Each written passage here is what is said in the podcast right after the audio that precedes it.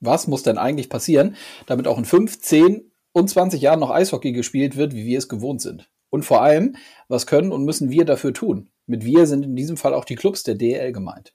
Das sind nur zwei von sehr, sehr vielen Fragen im Kontext der Nachhaltigkeit, die uns in den vergangenen Wochen und Monaten beschäftigt haben. Noch vor dem Jahreswechsel haben wir ein neues Konzept vorgestellt. DEL 4, das vierte Drittel heißt es. Damit haben wir uns durchaus ambitionierte Ziele gesetzt, gerade auch im Bereich der Umwelt sowie CO2-Vermeidung. Wir fragen uns aber auch immer wieder, wie es eigentlich in anderen Sportarten aussieht. Und daher widmen wir uns in dieser Folge mit zwei Gesprächen zunächst dem Snowboardsport und dann dem Biathlon. Denn auch dort sind sehr fleißige Hände am Werk und die haben die Notwendigkeit im Bereich der Nachhaltigkeit auch verstanden. Schließlich geht es für diese Sportarten darum, dass auch sie zukunftsfähig sind und bleiben. Ihr hört also jetzt gleich zunächst Susanne Bord von Snowboard Germany und danach Rika Rakic von der Internationalen Biathlon Union. Beide lassen mich und euch teilhaben, an welchem Punkt sie in ihrer jeweiligen Sportart stehen, dass die aktiven Sportlerinnen und Sportler auch ein starkes Bewusstsein entwickelt haben und dass Partner und Sponsoren heutzutage auf dem Weg aktiv mit dabei sein wollen. Und damit rein in die aktuelle Folge von Eiskalt auf den Punkt. Mein Name ist Konstantin Krüger und ich wünsche euch jetzt viel Spaß beim Hören.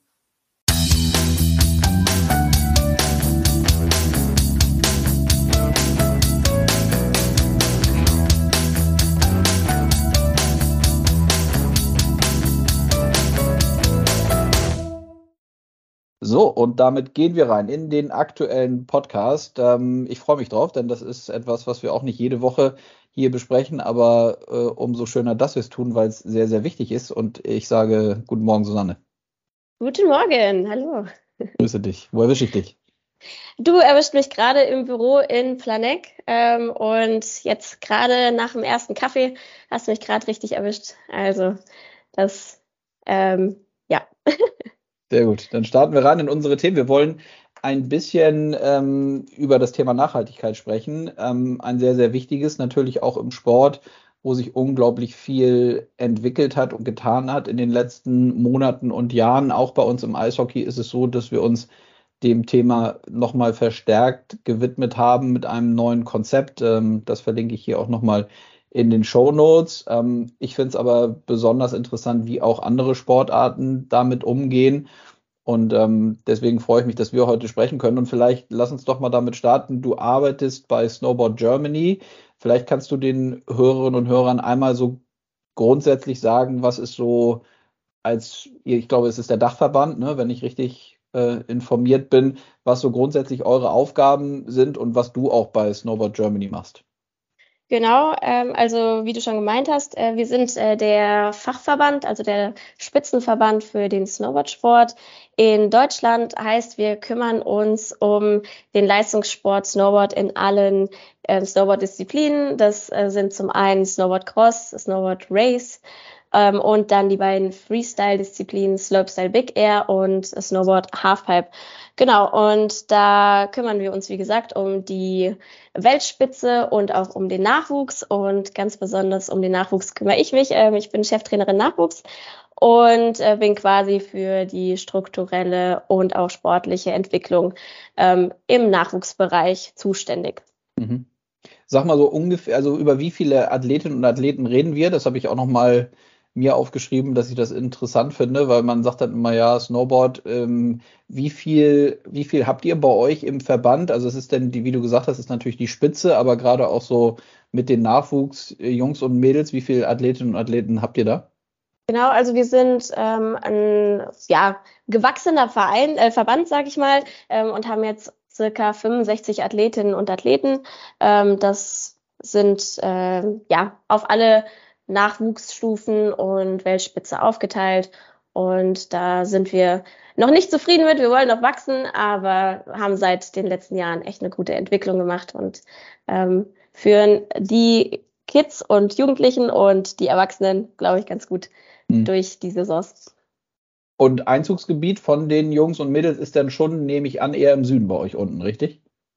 Ja, genau. Also wir haben ja aufgrund der Regionalität und auch äh, der Alpennähe einfach den größten Bezug aus Bayern und Baden-Württemberg. Mhm. Ähm, aber das heißt nicht, dass wir nicht daran arbeiten, auch andere ähm, Gebiete und Bundesländer mit einbeziehen, einzubeziehen und ja, da arbeiten wir auch dran, mhm. dass es für alle zugänglich ist.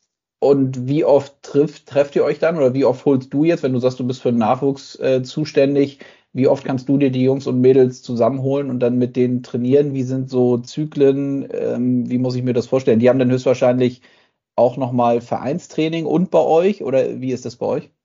Bei uns ist es ziemlich anders als in der klassischen Sportstruktur, sage ich mal. Also wir haben schon auch Vereine, äh, das ist die Basis und die sind auch ganz wichtig, die machen auch tolle Arbeit bei uns. Ähm, aber dadurch, dass wir nicht so viele Vereine haben, die aktiv sind, müssen wir uns unsere ähm, Athletinnen und Athleten ein bisschen anders ähm, ranziehen, sage ich mal. Und wir haben die Jugendlichen ab einer Altersstufe von circa 13 bis 14 Jahren an unseren Bundesstützpunkten zentralisiert. Mhm. Heißt, wir haben ab der Altersstufe ein regelmäßiges Training mit unseren ähm, Bundestrainern und ähm, kriegen da quasi täglichen Kontakt mit den Athletinnen und Athletinnen hin. Okay, das heißt, du, ihr seht die dann re regelmäßig unter der Woche an mehreren Tagen und es ist nicht so wie zum Beispiel bei uns im Eishockey oder das meinst du jetzt wahrscheinlich eben auch in den anderen Sportarten, die dann viel dieser Basisarbeit und dieses tägliche Training im Verein machen und dann regelmäßige Zyklen haben, wo man sich dann bei der Nationalmannschaft oder im Verband trifft. So ist es bei euch nicht. Ihr habt die dann schon regelmäßig in der Woche bei euch. Genau, so sieht's aus. Also die sind auch auf Internaten, ähm, wenn okay. sie jetzt nicht gerade in der ähm, in der Region wohnen, wo unser Bundesstützpunkt ist. Also wir haben einen Bundesstützpunkt in Berchtesgaden mhm. ähm, und einen in Oberstdorf. Und wenn die Athletinnen und Athleten nicht aus der Region kommen, dann sind die, wie gesagt, auf einer ähm, Eliteschule des Sports zum einen und eben auch am Internat zentralisiert. Mhm. Spannend. Und wo ihr, denn, ihr trainiert dann auch in erster Linie an den Stützpunkten oder ist es auch so, dass ihr durch die Nähe dann mal zum Beispiel in die österreichischen Alpen oder was so nahe dran liegt, dass ihr da auch mal hinfahrt, weil da vielleicht nochmal andere Trainingsbedingungen sind? Ja, das machen wir auf jeden Fall. Also wir müssen da die Augen offen halten, äh, wo passende Trainingsgebiete sind. Mhm. Äh, wir haben auch in, ähm, in Deutschland passende Trainingsgebiete, ähm, im Allgäu zum Beispiel Grasgern, da haben wir echt eine super ähm, äh, Snowboard-Cross-Strecke, die regelmäßig als Trainingsstützpunkt genutzt wird.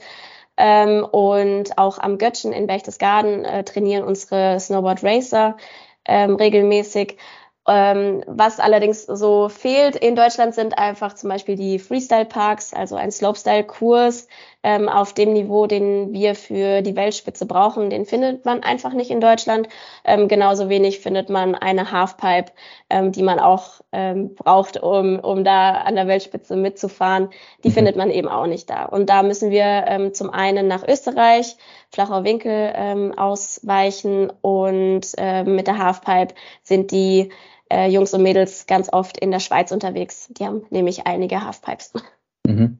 Und erklär mal, woran liegt das, dass es so eine Halfpipe in Deutschland nicht gibt? Ist es, äh, ist es zu teuer oder gibt, sagen die Skigebiete, es ist dann im Vergleich Kosten-Nutzen, weil zu wenig Leute darauf fahren, äh, mir zu teuer? Ich könnte mir vorstellen, ihr braucht ja auch dann eine spezielle Halfpipe und nicht einfach nur so ein 0815-Ding, ne?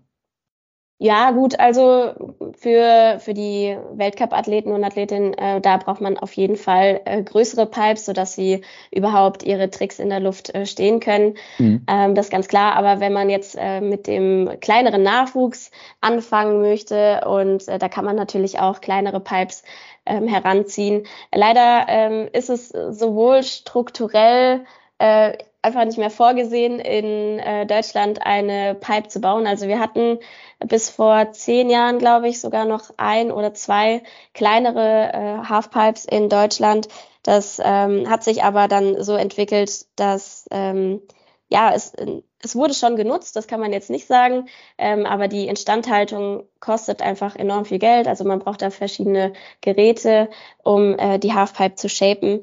Und ähm, ja, da haben sich die Wintersportgebiete ähm, dagegen entschieden, Halfpipes äh, zu bauen beziehungsweise instand zu halten. Äh, die Möglichkeit bestände theoretisch noch in, auf deutschem Boden Halfpipes zu bauen, mhm. ähm, aber wir sind, wir sind da leider ziemlich weit weg von. Okay, verstehe. Ähm, hoffentlich nicht so weit weg. Äh, Thema Weltspitze hattest du eben schon angesprochen. Das würde mich auch nochmal interessieren, bevor wir so in das Thema Nachhaltigkeit ein bisschen stärker äh, eintauchen wollen. Ähm, Wie ist so der Turnier- oder Wettkampfrhythmus? Das Highlight für euch sind sicherlich die Olympischen Spiele, nehme ich an, oder? Denn eure Disziplinen sind olympisch, oder mache ich da einen Denkfehler? Nö, da denkst du komplett richtig. Mhm, ja. Also alle unsere Disziplinen sind auch olympisch. Ähm, und klar, jetzt 2022, letztes Jahr war, waren die Olympischen Spiele das absolute Highlight. Ähm, und ähm, wir haben jetzt dieses Jahr einen neuen Fokus, das ist die WM in Georgien. Und äh, da wird sich jetzt darauf vorbereitet. Also es wechselt sich immer so ein bisschen ab. Aber klar, alle vier Jahre die Olympischen Spiele, das ist natürlich ein Traum für jeden Athletin und jede Athletin. Ja, glaube ich, jeder, der mal Sport gemacht hat, kann das höchstwahrscheinlich nicht nur Snowboard, sondern auch andere Sportarten nachvollziehen. Lass mich noch einmal nachfragen, WM mhm. ist in welchem Rhythmus dann? Alle das, zwei Jahre oder? Genau, alle zwei Jahre findet die okay. WM dann statt. Ja. Okay. Und die nächste in Georgien, sagst du? Ja, korrekt. Okay. Wusste ich gar nicht, dass die auch so spezielle Skigebiete haben. Bin ich jetzt, wäre ich jetzt nicht so drauf gekommen, dass man da eine WM stattfinden lässt, aber man lernt nie aus.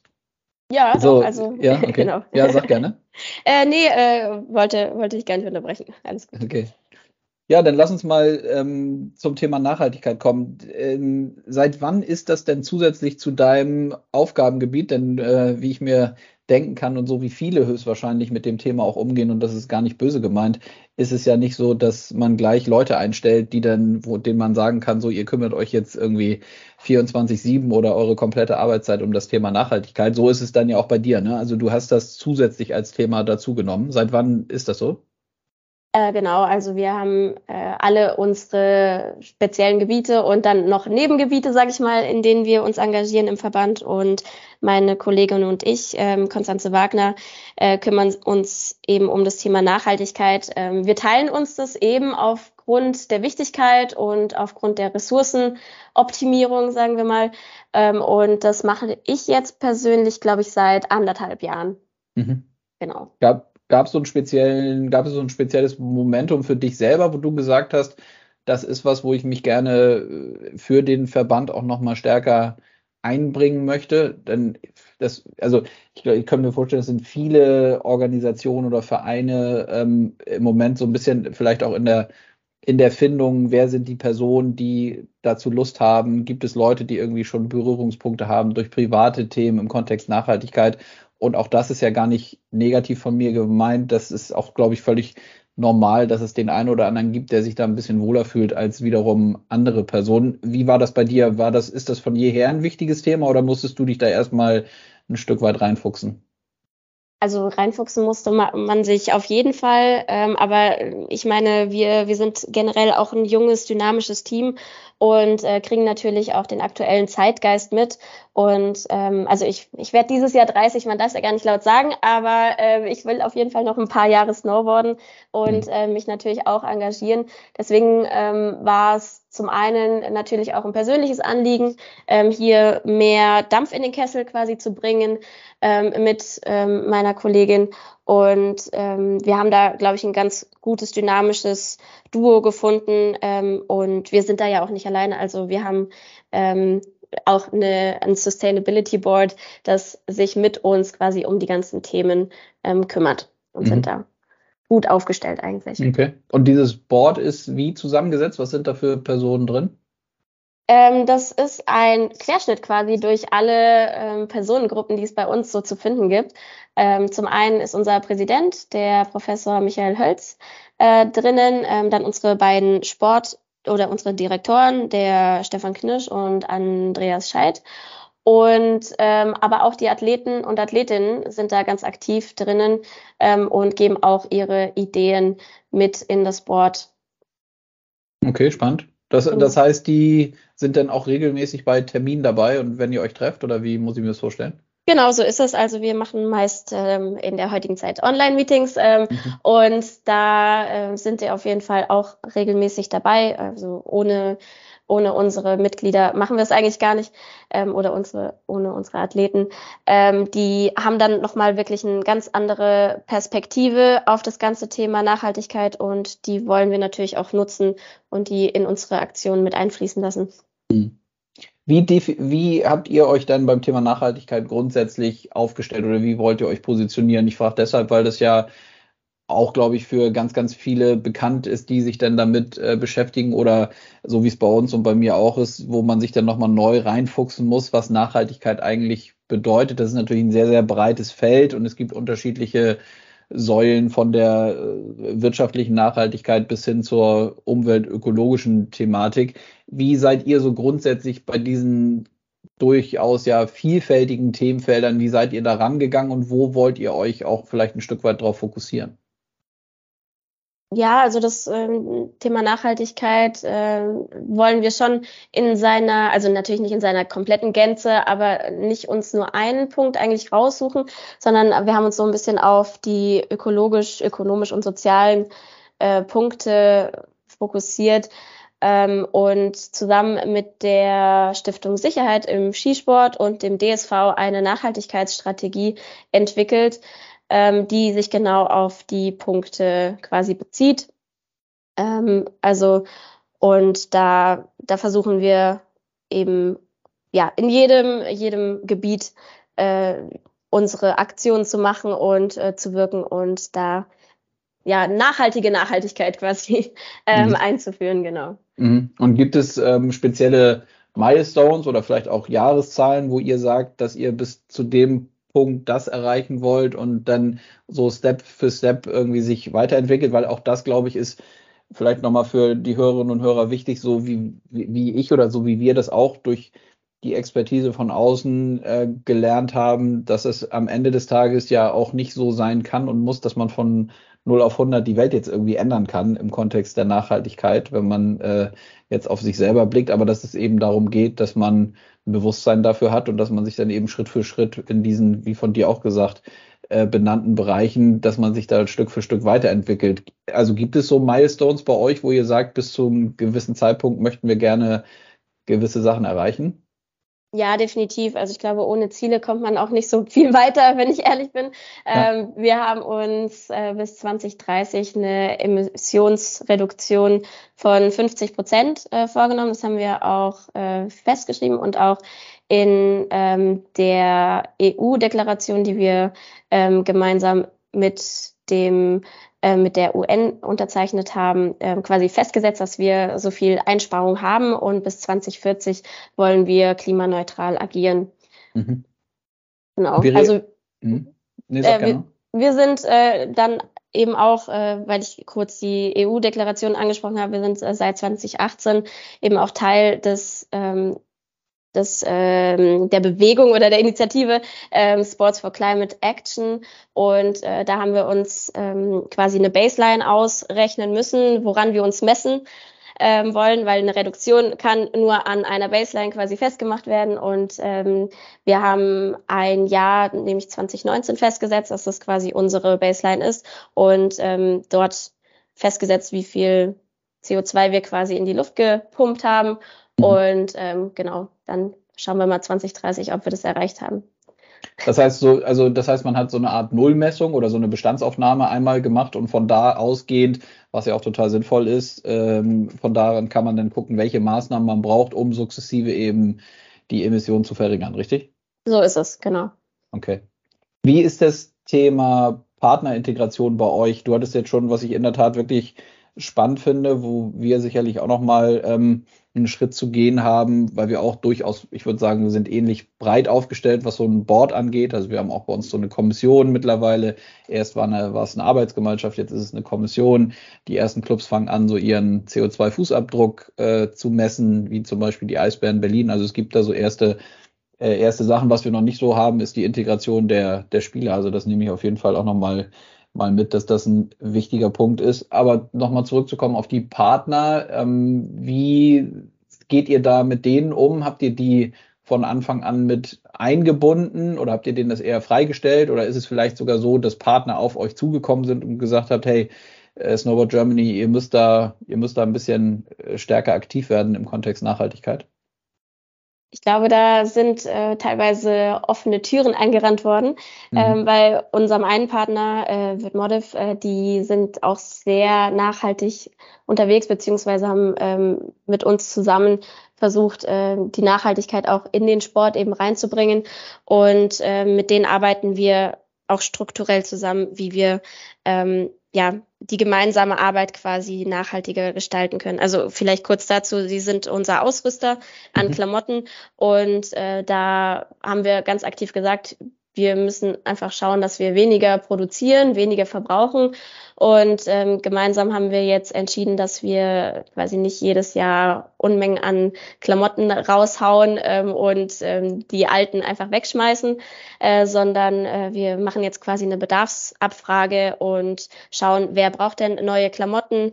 Ähm, und dann, dann gibt's eben nur für diejenigen, die sich dann aktiv melden, bei uns äh, eine neue Einkleidung und die alte Einkleidung, so dass es auch mit Sponsoren und alles drum und dran irgendwie wieder gut abgedeckt ist die werden dann eben ähm, überdruckt. Mhm. Heißt, sie können einfach ihre alten Klamotten einschicken und wir ähm, wir nutzen es dann quasi ein bisschen länger als mhm. sonst. Mhm. Genau. Und ähm, da sind wir auch echt dankbar, dass ähm, wir da so einen coolen Partner an der Seite haben, die uns auch unterstützen, auch mhm. manchmal im fachlichen Bereich. Genau. Ja, absolut. Und auch ich finde eine coole, äh, auch das zeigt es irgendwie, dass es so eine einzelne natürlich einzelne Maßnahme, aber daran sieht man eben, dass man auch mit so Kleinigkeiten, auf die man vielleicht am Anfang gar nicht kommt, schon natürlich ein Stück weit äh, nachhaltiger agiert, setzt ja aber auch voraus, dass das Bewusstsein bei den Athletinnen und Athleten da ist, dass man nicht zwingend reflexartig, wie man es vielleicht von früher gewohnt ist, dann irgendwie nach der Saison folgerichtig davon ausgeht, dass man wieder eine neue eine neue Tranche an Ankleidung bekommt. Ist das denn so, dass ihr merkt, dass das sich bei den Athletinnen und Athleten verändert hat? Also, dass die dadurch ein stärkeres Bewusstsein dafür haben? Also merkt ihr das anhand der, ihr könnt das höchstwahrscheinlich anhand der Zahlen gucken, wie viele sich melden für die neue Einkleidung, oder? Ja, definitiv. Ähm, also man muss sagen, äh, teilweise ja, teilweise ist das Thema wirklich sehr präsent, mhm. ähm, teilweise noch nicht. Ähm, und wir konnten jetzt letztes Jahr tatsächlich 30 Prozent weniger Jacken ähm, einbestellen sozusagen. Ähm, und das ist an sich schon eine coole Zahl. Äh, ja. wenn, wenn, wir, wenn wir das so weiterhalten, dann äh, kommen wir vielleicht irgendwann auf die 50 Prozent 2030. Mhm. Ähm, genau, aber gerade an der internen Sensibilisierung arbeiten wir auch ähm, hart. Es ist auch ein äh, großer Punkt, den wir uns als Aufgabe gesetzt haben, eben nicht nur die externe Sensibilisierung ähm, zu verstärken, sondern auch intern ähm, alle Athletinnen und Athleten mitzunehmen. Aber dadurch, dass ähm, die Jugendlichen und auch die Weltcup-Athleten kontinuierlich auf den Gletschern oder eben auf äh, den Pisten trainieren und sie wirklich die veränderten Bedingungen wahrnehmen, ähm, ist das Bewusstsein und einfach schon äh, automatisch gestärkt und ähm, ja, also sie, es ist ein Weg, es ist ein Prozess, aber äh, wir, wir arbeiten da mit verschiedenen Aktionen dran, dass äh, wir, wir haben jetzt zum Beispiel letztes Jahr im ähm, äh, wann war es, im September, glaube ich, eine Baumpflanzaktion mit den Internatsschülern ähm, in Berchtesgaden durchgeführt, mit den bayerischen Staatsforsten, so dass sie nochmal erzählt haben, warum macht man denn jetzt diese Aufforstung ähm, und äh, was bewirkt es. Und genau durch so kleine Aktionen wollen wir eben alle mit reinnehmen und da die Sensibilität erhöhen, weil ähm, letztendlich ist es nur von Vorteil für ähm, gerade die Nachwuchsathleten, wenn sie auch wissen, ähm, was, ja, was da passiert und ähm, ja, dass sie sich anstrengen müssen, dass sie vielleicht noch in zehn Jahren snowboarden dürfen. Mhm. Ja, absolut. Und es geht dann aus deiner Sicht auch nur über das Thema immer wieder ein Bewusstsein dafür schaffen, die, so wie du es gesagt hast, die Jungs und Mädels aktiv mitzunehmen, anzubieten, dass man Aktionen gemeinsam macht, aber immer wieder darüber zu sprechen und dann da auch ein Stück weit natürlich zu hoffen, dass das dann irgendwie verstanden wird, weil ich glaube, dass man so mit dem Hammer von oben drauf sagt, so ja, du musst jetzt äh, nachhaltig agieren, wird sowieso nicht funktionieren. Das ist, äh, kennt man von zu Hause irgendwie ja auch, dass das nicht so richtig gut funktioniert. Also das ist schon dann auch bei euch der andere Weg, ne? Der natürlich aber auch zeitintensiv ist, aber anders geht's nicht, oder? Ja, also wir wollen ja auch eine äh, soziale Nachhaltigkeit erschaffen, sage ich mal. Mhm. Und äh, wenn wir mit dem Hammer von oben draufhauen, ähm, glaube ich, kommt das einfach nicht an. Das ist auch nicht unsere Philosophie. Ähm, so gehen wir generell eigentlich nicht vor. Ähm, aber so ein bisschen unterschwellig äh, machen wir das vielleicht doch, wenn es zum Beispiel nur vegetarische Verpflegung an einem äh, Eventwochenende gibt oder so. Ähm, da ähm, versuchen wir ähm, anderweitig noch zu sensibilisieren. Und ähm, ich meine, gerade bei Nachwuchsathleten und Athletin ähm, hat man natürlich auch einen gewissen äh, Bildungsauftrag in jeglicher Form. Deswegen mhm. äh, nehme nehm ich mich da mal jetzt nicht raus. Mhm, Oder wie auch, ja, auch sehr, sehr spannender Punkt, dieses Thema Standorte und, und, und Turniere, Events. Ist das, hätte ich nämlich auch jetzt nochmal gefragt, ist das was, wo du glaubst, dass das sich auch ein Stück weit dahin entwickelt, dass Standorte, die sich vielleicht für einen Wettkampf bewerben, wenn es Ausschreibungen gibt oder so, dass sich in Zukunft noch stärker damit hervortun können, wenn man eben genau auch solche nachhaltigen Konzepte vorweisen kann, die dann ja auch durchaus vielfältig sein können, wie zum Beispiel, dass es an dem Wochenende, wie du gesagt hast, nur eine vegane oder und oder vegetarische Ernährung gibt. Auch das ist ja was, wo man vielleicht nicht so sofort drauf kommt. Man äh, denkt immer so, ja, an so einem Wochenende gibt es halt das zu essen, was es immer gibt, und da ist dann auch ordentlich Fleisch und so dabei. Das bedeutet also, dass glaubst du das, dass sich das da ein Stück weit hin entwickelt, oder ist das was, was ihr auch stärker initiieren wollt und vielleicht ein Stück weit vorgeben wollt? Ich glaube, es ist eher die zweite Option, dass wir da äh, eher mal ähm, was implementieren äh, mhm. müssen. Mhm. Also ähm, wir arbeiten an den Standorten mit super ähm, engagierten Vereinen ähm, zusammen, äh, die, die echt klasse sind, also gerade was auch Ehrenamtlichkeit anbelangt. Ähm, aber dass sie jetzt von sich aus, äh, glaube ich, den Nachhaltigkeitsgedanken nochmal mit als Bewerbungskriterium quasi sehen. Das, das sehe ich noch nicht. Ähm, vielleicht mhm. kommen wir da irgendwann mal hin. Ja. Ähm, aber durch unsere, äh, unseren positiven Einfluss äh, können wir da vielleicht ja was Kleines bewegen. Mhm. Ja, absolut. Am Ende des Tages, wenn man so ein bisschen äh, ja, ein bisschen was vorgibt, ist es ja vielleicht auch nicht verkehrt. Das äh, weiß man ja auch, dass das dann, dass das hilft. Ähm, lass mich noch einmal abschließend fragen, weil die Frage muss natürlich kommen. Da hatten wir eben auch, bevor wir schon auf den Knopf gedrückt haben, kurz miteinander gesprochen. Du bist natürlich selber äh, Skifahrerin, Snowboarderin, hast, hattest gesagt, du warst jetzt äh, zum Jahreswechsel unterwegs. Ähm, aus deiner Sicht, weil natürlich auch gerade ähm, gesellschaftspolitisch immer viel darüber gesprochen wird, so gerade in der Wintersportsaison und in der Wintersportzeit. Hat sich auf den, in den Skigebieten, auf den Gletschern, hat sich da in den letzten Jahren etwas verändert aus deiner Sicht, wenn du dir den Schnee und die Gegebenheiten anguckst?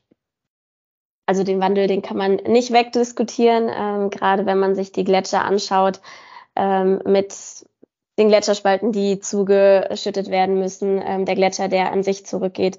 Das, das sieht man schon, ähm, hauptsächlich, wenn kein Schnee drauf liegt, heißt also während des Sommertrainings. Ähm, letztes Jahr war es auch zum ersten Mal so, dass wirklich alle ähm, Wintersportgebiete und alle Gletscher geschlossen waren zum Trainingsbetrieb. Mhm. Ähm, also man, man sieht die Veränderung ähm, und ja, also es ist, es ist schade, es ist wirklich eine, teilweise ein trauriger Anblick und auch unsere Athleten und Athletinnen sagen, oh, jetzt macht es wirklich nicht mehr so viel Spaß eigentlich auf dem Gletscher äh, zu fahren. Und ähm, ich meine jetzt gerade die Wärmeperiode, die uns seit Weihnachten beschäftigt, die, die ist krass. ähm, ich hatte vorhin gesagt, es ist jetzt nicht das erste Mal, dass kleinere Wintersportgebiete ähm, zuschließen müssen oder die Lifte zu sind. Mhm. Ähm, aber trotzdem ähm, ist es nicht das, was wir wollen. Und da wollen wir auch nicht so ähm, in so eine Situation äh, wiederkommen und hoffen jetzt natürlich auf weiteren Schnee und ähm, ja, ordentliche Massen an Schnee, wenn es geht. Mhm. ich meine, am Ende des Tages habe ich jetzt gerade auch nochmal überlegt, das ist ja, also die Voraussetzung, dass Schnee liegt, ist sowieso klar, dass die gegeben sein muss. Aber es hat bei euch dann ja auch, wenn man in die Spitze guckt, es hat dann natürlich auch ein einen Impact auf die Leistung. Also wenn man nicht so trainieren kann, wie man vorher früher trainieren konnte, weil eben so wie du gesagt hast, der Schnee, die Gletscher nicht mehr so sind und die Bedingungen gar nicht mehr hergeben, ist es am Ende des Tages, also nochmal nicht falsch verstehen, das ist dann mhm. vielleicht auch nicht immer das Allerwichtigste äh, in, in erster Linie, dass man irgendwie auf dem, auf dem Treppchen steht, aber auch dadurch wird es ja schwieriger sein, Leistungssport auszuüben. Ne? Das ist am Ende des Tages ja schon so. Definitiv. Also wir umso weniger Schneetraining man hat, äh, umso ähm, seltener steht man vermeintlich auf dem Treppchen. Also ich glaube, wir müssen da einfach ein großes Umdenken finden und ähm, das versuchen wir jetzt auch mit wissenschaftlicher Unterstützung vom IAT äh, so ein bisschen ähm, ja anzugehen, dass wir vermehrt auf Off-Snow ähm, Trainingsmöglichkeiten ähm, zurückgreifen und da gucken, wie können wir uns eben optimal Off-Snow vorbereiten. Also jetzt noch optimaler quasi, als wir es sowieso schon machen natürlich. Mhm. Ähm, und äh, dann die kostbare Zeit, die wirklich kostbar ist, also sowohl kostenintensiv als auch äh, immer weniger wird, ähm, auf dem Schnee dann eben optimal nutzen.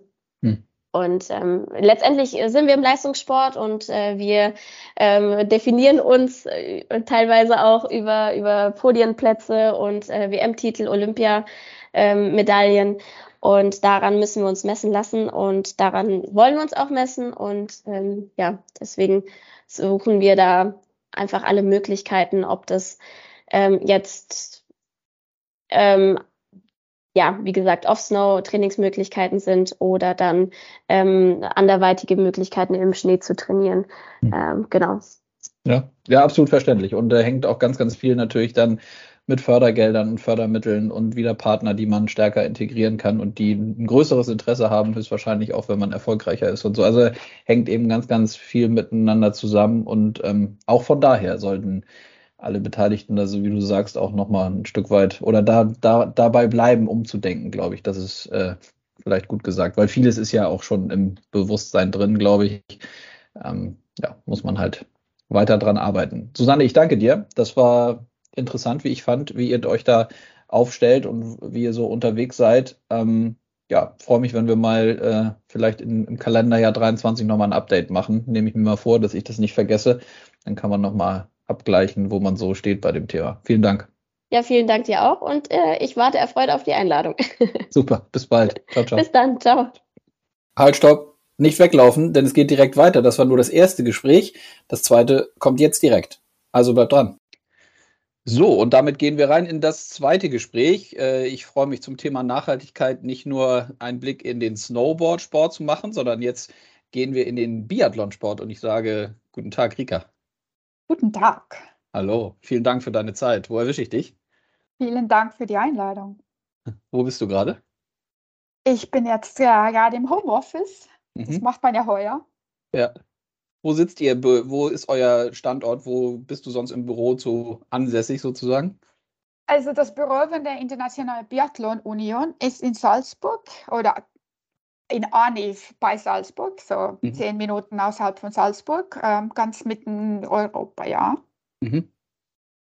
Und dann macht ihr das auch, finde ich, ganz interessant, weil bei uns hat sich da natürlich auch vieles äh, geändert. War Homeoffice schon immer eine Möglichkeit? Also konntet ihr euch das so ein bisschen auch anhand der Themen und Projekte und, und Terminen und so so ein bisschen hinlegen oder wurde das durch Corona, hat sich da auch nochmal viel verändert? Also natürlich wurde das dann nur, also so alltäglicher, dass man auch Homeoffice macht. Aber in einem internationalen Verband ist es ja immer so, dass man äh, eigentlich Experten für verschiedene Aufgaben hat und die nicht unbedingt dann im Büro sitzen müssen. Man ist sehr viel unterwegs, auch für die ganzen Veranstaltungen, für die für Treffen mit den OKs und den nationalen Verbänden. Also wir, die IBU hatte schon immer Leute, die eigentlich äh, äh, in anderen Ländern ansässig waren. Ja. Ja, wir wollen über das Thema Nachhaltigkeit sprechen. Sehr, sehr spannend und sehr, sehr vielfältig. Aber bevor wir da einsteigen, lass mich noch schnell fragen. Du sprichst sehr, sehr gut Deutsch. Hattest mir vorher schon gesagt, ja, ich weiß nicht, ob das so mit der deutschen Sprache klappt, aber das klappt sehr, sehr gut, wie man schon hört. Aber du bist nicht in Deutschland geboren, ne? Nein, ich bin Finnin.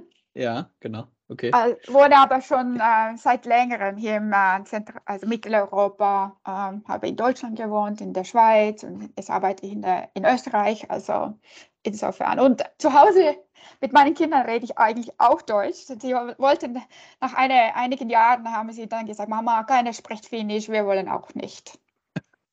Aber dann, wenn du Finnin bist, ist das Thema Eishockey ja, also zumindest wenn man sich die Sportarten bei euch anguckt in deinem Heimatland, ist dann ja nicht weit entfernt. Da ist ja würde ich sagen, mit die populärste Sportart, ne? Ist die Nummer eins sogar. Ja, ja. Genau. Und ich bin auch, also mein Bruder hat ähm, seit er vier Jahre alt war, hat Eishockey gespielt. Also ich bin eigentlich beim, ähm, beim Eishockey da neben, neben dem Eis äh, aufgewachsen, obwohl ich selber Langläuferin war. Okay. Na guck mal, dann haben wir doch die Eishockey-Leidenschaft auch schon mit, äh, mit abgefragt. Aber wir wollen so ein bisschen über das Thema Nachhaltigkeit sprechen, wo wir uns eben halt auch als Liga jetzt nochmal die letzten Wochen und Monate verstärkt drum gekümmert haben. Lass uns doch mal damit einsteigen. Seit wann mh, hm, fokussiert ihr bei der Internationalen Biathlon Union und im weiteren Verlauf interessiert mich vor allem, wie ihr das dann auch, weil international hört sich, also ist ja schon dann vom Namen her klar, dass das höchstwahrscheinlich äh, nicht so einfach ist, da alles äh, durchzubekommen. Seit wann ähm, fokussiert ihr das Thema Nachhaltigkeit? Also ich würde sagen, es ist fast genau drei Jahren. Ähm, Im Oktober 2019 wurde bei der IBU ähm, eine neue Strategie, äh, die heißt Target 26 oder Ziel 26. Ähm, und das ist natürlich ein längeres Programm, sieben Jahre Programm. Äh, und dort ist auch Nachhaltigkeit als ein, ein Projekt drin. Es sind mehrere Projekte und äh, das war aber der Anfang. Und ähm, unser Glück war, dass diese Strategie von dem Kongress, also wo alle die Mitgliedsverbände dabei sind, äh, genehmigt und äh, es gab uns den Mandat, dass wir wirklich Nachhaltigkeit als großes Thema äh, für bei uns äh, aufnehmen können. Und ähm, das ist auch, ähm, ich bin dann eigentlich dazu gekommen, im, genau vor drei Jahren und habe dann die Leitung nicht nur ähm, von unserem Nachhaltigkeitsprogramm, sondern insgesamt von dem Programm Strategie Ziel 26. Ähm, und ähm, das, ähm, äh, weil wir die, die, den Mandat vom Kongress hatten, ähm, ist uns natürlich das Glück auch gewesen, dass unser Management-Team sehr äh, stark dahinter steht. Und das gibt uns einen richtig guten Start für die Arbeit, was wir jetzt machen. Mhm.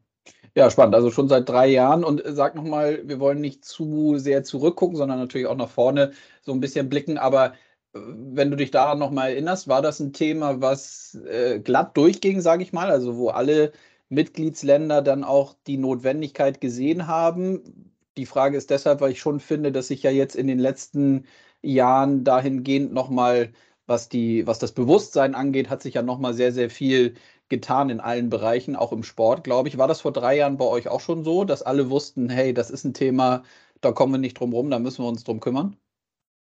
Nee, ich denke, das, das ganze Thema ist schon komplex. Und das Wort, also Sustainability auf Englisch oder Nachhaltigkeit, das versteht, äh, verstehen Leute wirklich unterschiedlich. Und äh, ganz am Anfang haben wir natürlich so eine ähm, wir haben äh, einen Prozess durchgeführt, wo wir unsere ganzen Nationen, wir haben 61 Nationen dabei, und wenn man dann fragt, was bedeutet Nachhaltigkeit eigentlich für euch, ähm, mhm. ist die Antwort nicht immer gleich. Und daher ist es schon, ähm, man muss schon eine, einen Weg finden, wo alle da, dabei äh, dann, da mit, mitmachen und mitkommen, weil ähm, vielleicht äh, ein großer Unterschied ist, dass hier im Mitteleuropa oder im westlichen Europa ist äh, das Thema Nachhaltigkeit sehr ein Umweltthema.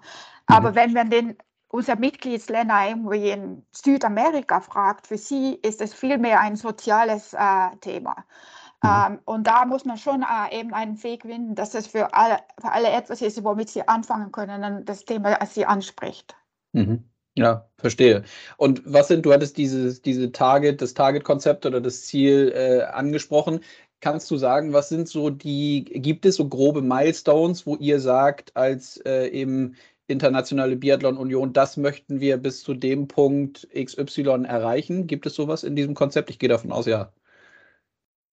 Ja, also wir haben schon uns relativ ambitiöse Ziele gesetzt ähm, und ähm, haben da diese ganzheitliche Definition von Nachhaltigkeit, aber als Wintersport sind uns die Umweltthemen schon sehr wichtig und als Schneesport das Klima, äh, weil wir von bestimmten Klimaverhältnissen abhängig sind. Und daher haben wir uns wirklich ähm, mit den Pariser ähm, Abkommen ähm, auch unsere Ziele gesetzt. Wir sind äh, ein Mitglied von der Sport for Climate Action Framework und ähm, haben uns natürlich recht ähm, große Ziele im Bereich vom Klima gesetzt. Und das hm. sind aber wir haben insgesamt fünf äh, Themenbereiche und haben auch dann uns Ziele für unsere Veranstalter oder Venues gesetzt. Äh, wir haben aber auch in den sozialen Bereich äh, Ziele gesetzt, womit wir dann ähm, auch die anderen Länder mitbringen. Also es geht da um, wie wir die An Anzahl äh, Teilnehmer im Biathlonsport weltweit auch ähm,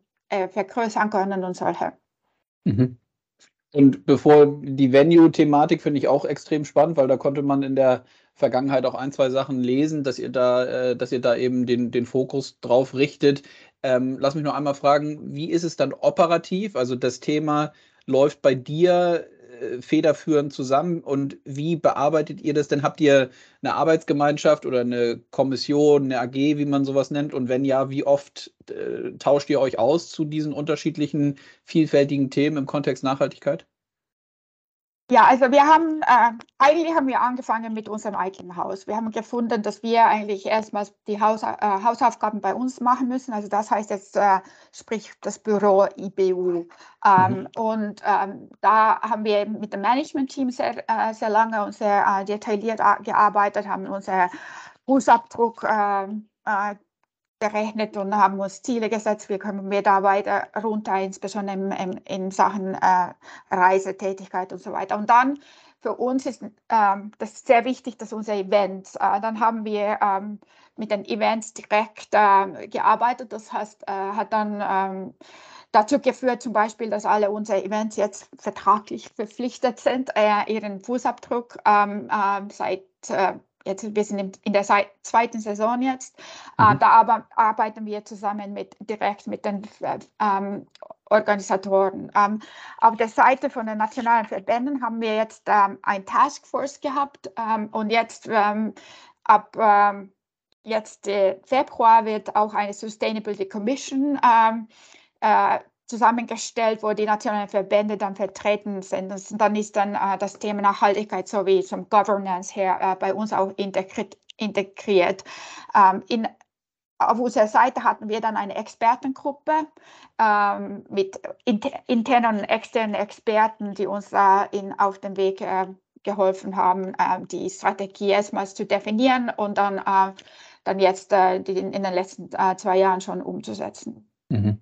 Ja, spannend. Und du hattest jetzt die Events, Venues angesprochen. Das bedeutet also, ihr seid dahingehend unterwegs, dass ihr mit den Veranstaltern wirklich vertraglich jetzt festgelegt habt, dass gewisse Kriterien erfüllt sein müssen, damit überhaupt diese von, ich denke mal, von allen Hörerinnen und Hörern kennen die Biathlon-Rennen, dass dann eben halt die Rennen an den Venues stattfinden können. Kannst du konkret sagen, was das, was, äh, wie dieser Prozess gelaufen ist? Ich könnte mir vorstellen, dass der ein oder andere Standort vielleicht grundsätzlich das Bewusstsein hatte, aber es ist ja auch nicht so easy, das dann irgendwie umzusetzen. Ne? Was sind diese Elemente? Was muss so ein Venue machen?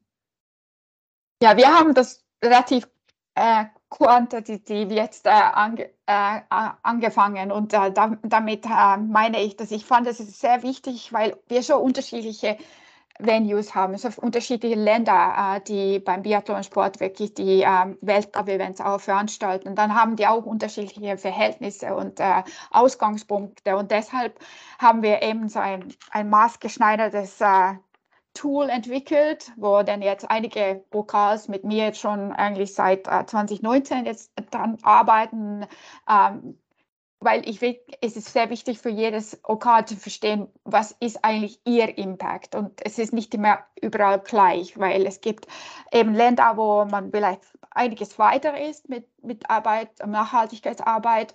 Und es gibt andere Länder, wo vielleicht dann, äh, sagen wir mal, ähm, der öffentliche Transport ist äh, sehr äh, zugänglich. Äh, in anderen Ländern fährt man eigentlich mit dem Auto überall hin. Äh, und das, daher ist der Ausgangspunkt so unterschiedlich. Und da äh, mit dem äh, Tool haben, haben die, jedes OK hat dann irgendwie die Daten, das wird immer besser, äh, aber anfänglich ist natürlich sehr schwierig, die ganzen Daten zusammenzutragen. Aber dann, wenn Sie die Daten zusammen haben, ist es auch relativ einfach mit einem Experten, die durchzugehen, zu verstehen, okay, was ist eigentlich unser, unser Impact äh, und was sind die Möglichkeiten, wo können wir jetzt unseren Impact wirklich vermindern, was können wir machen. Es gibt Sachen, die kurzfristig machbar sind und es gibt Sachen, die man sicher mit einem langfristigen Plan angehen muss. Mhm. Okay, also verstehe und das ist auch nochmal interessant mitzunehmen. Das macht ihr dann mit einem digitalen Tool, wo dann die Veranstalter die Sachen eintragen können und daran dann eben halt sehen, das ist ja auch eine, letztlich eine Status oder so, so eine Nullmessung, kann man ja sagen, zu dem Thema, wo man dann irgendwie gucken kann, wie kommt man mit welchen Maßnahmen, wie wird man da besser. Ist richtig verstanden, ne? Genau, so ein Baseline und dann äh, identifiziert man die Maßnahmen. Natürlich jetzt mit den letzten zwei Saisons, Wintersaison, hatten wir leider natürlich mit, mit der Pandemie zu kämpfen und äh, äh, damit hatten wir auch weniger oder gar keine Zuschauer vor Ort. Mhm. Und äh, in unseren Messungen ist der Unterschied fast äh, zehnfach wenn die Zuschauer eigentlich äh, vor Ort sind. Wir mhm. freuen uns auf unsere Zuschauer, aber verstehen auch, dass wir zusammen mit unseren Zuschauern und Fans vom Biathlonsport auch arbeiten können, dass wir unseren äh, äh Impact dann in Zukunft äh, wirklich äh, reduzieren können. Mhm. Lass mich noch einmal fragen, bevor ich die Zuschauerthematik auch spannend, äh, wie ihr das angeht. Ähm, und das bedeutet aber, wenn ein Venue das nicht macht, weil du hast gesagt, vertraglich ist das festgelegt, dann könnt ihr auch sagen, du pass mal auf, also äh, wir haben uns jetzt äh, vertraglich äh, vereinbart, dass das gemacht wird. Wenn ihr das nicht macht, wird irgendwie perspektivisch kein Rennen mehr da sein. Ist, könnte, ich weiß, dass man will das so nicht machen, aber das wäre schon eine Möglichkeit, wenn es jetzt äh, irgendwie mal kritisch wird, oder? Also so weit sind wir noch nicht. Ich denke, alle haben, letzte Saison haben wirklich alle unsere, äh, nicht nur Weltcups, äh, auch die, die Serien darunter haben alle äh, mitgemacht. Und ich denke, alle in unserem Sport verstehen, dass das Thema für uns wirklich wichtig ist. Und äh, wir haben äh, äh, den, die Unterstützung von, von den von unserem Management und damit heißt es auch Management von den nationalen Verbänden, äh, dass äh, wir alle da zusammenarbeiten müssen, äh, sonst können wir keinen Unterschied machen. Mhm. Ja, verständlich. Ähm, Zuschauer hattest du eben angesprochen. Ich könnte mir vorstellen, dass es nicht so einfach, aber ich verstehe natürlich auch, dass es einen unglaublichen Impact ausmacht. Das ist in unserer Sportart natürlich genauso, wenn man sich überlegt, wie viele tausend Menschen regelmäßig zu einem Eishockeyspiel bei uns oder eben zu einem Biathlonrennen zu euch kommen und wie sie anreisen und abreisen und äh, was da noch alles mit äh, reinkommt. Äh, habt ihr da bereits Maßnahmen entwickelt oder versucht ihr in der Ansprache und wenn ja, über welche Kanäle oder bei den Events selber zum Beispiel auch die Zuschauer, also die Biathlon-Fans darauf aufmerksam zu machen, dass an ihrem Verhalten im Idealfall äh, sich ein bisschen was ändert? Also konkret, dass sie vielleicht nicht immer nur mit dem Auto anreisen, sondern wenn es geht, dann zum Beispiel auch mit der Bahn. Gibt es solche erste Maßnahmen schon?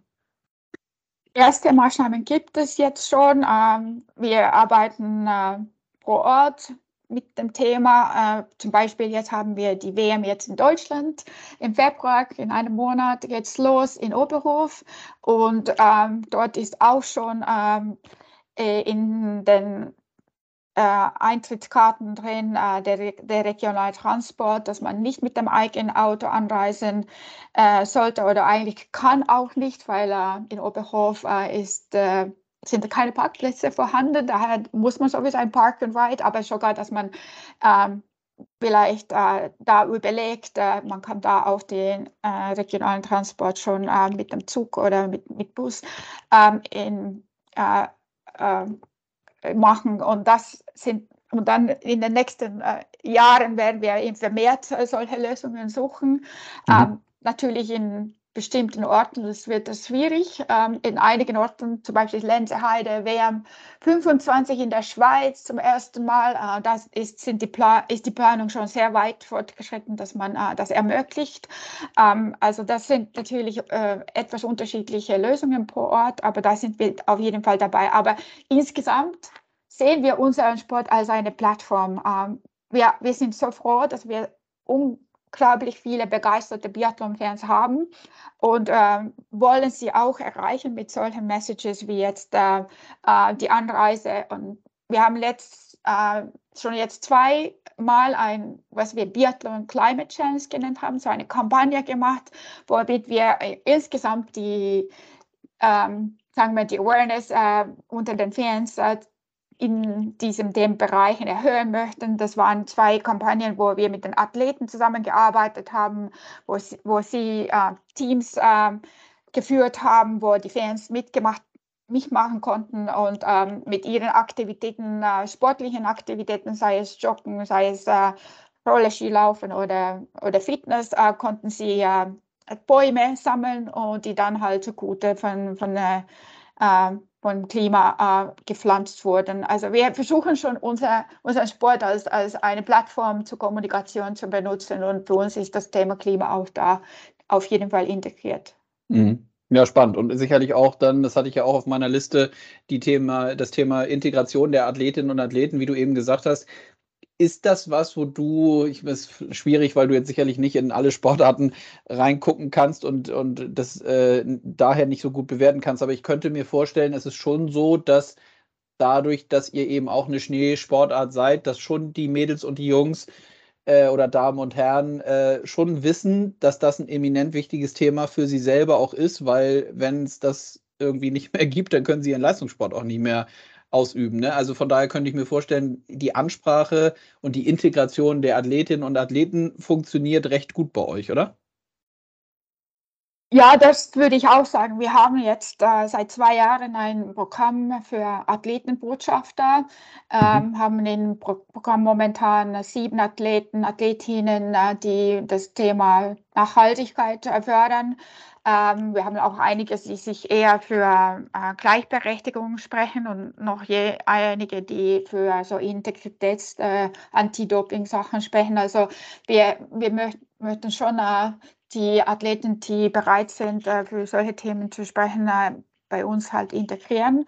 Ähm, gleichzeitig haben wir auch wirklich äh, eine Umfrage unter unseren Athleten gemacht. Ähm, das war jetzt ungefähr ein Jahr her, wo wirklich 75 Prozent der Athleten schon gesagt haben, dass sie, sie ähm, eigentlich besorgt sind, wie, ähm, wie das Klima ändert und wie, äh, wie das dann vielleicht für unseren Sport äh, in Zukunft äh, ähm, aussehen kann und ähm, sie gerne auch selber in involviert sind und engagiert sind, äh, um äh, diesen, ja, diesen Wandel vielleicht irgendwie zurückzuhalten. Mhm.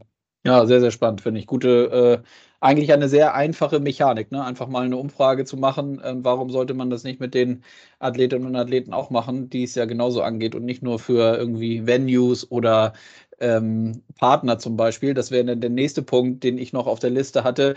Äh, bei allen, sicherlich auch bei euch, äh, sicherlich ein wichtiger Punkt, da die, die aktuellen Partner, aber vielleicht auch gerade potenzielle Partner äh, auf dem Weg mitzunehmen oder neu zu gewinnen. Wie ist da so bei euch der Stand und wie war das jetzt in den letzten zwei, drei Jahren? Seid ihr da von Anfang an sehr Hand in Hand, sage ich mal, mit euren wichtigsten Partnern bei dem Thema gegangen oder habt ihr da auch erstmal, so wie du gesagt hast, eure Hausaufgaben intern gemacht bis zum gewissen Punkt und seid dann an die, an eure wichtigsten Partner rangegangen?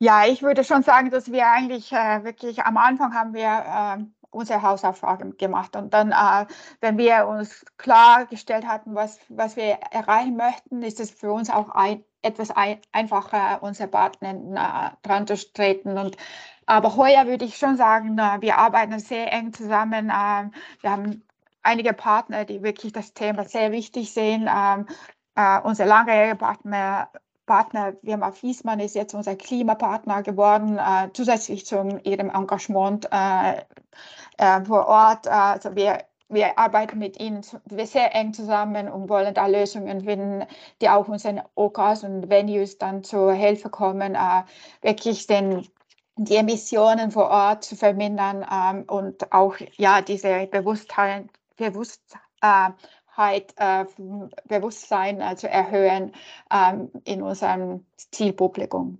Mhm.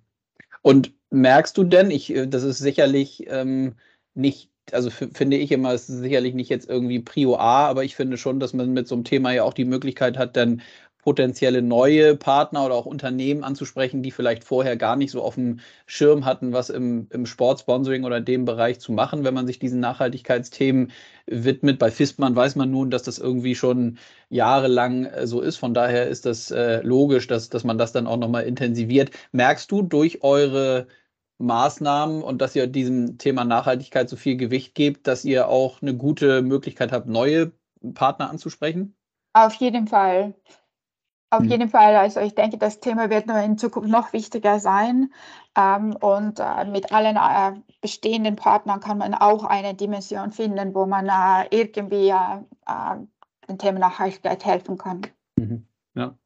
Abschließende Frage, wo holst du dir so vielleicht auch ähm, selber äh, abseits der Arbeit, aber was dann auch Einfluss auf die Arbeit hat, wo guckst du links und rechts so im Bereich Nachhaltigkeit hin? Ist das, äh, ist das eher im Sportbereich oder sind das eher vielleicht auch andere Bereiche, wo man sich äh, ja, nicht was, was abgucken kann, aber oder vielleicht auch abgucken kann, ist ja gar nicht negativ, wenn man sich auch mal was abguckt. Gibt es da was, wo du dir so ein bisschen Impulse holst?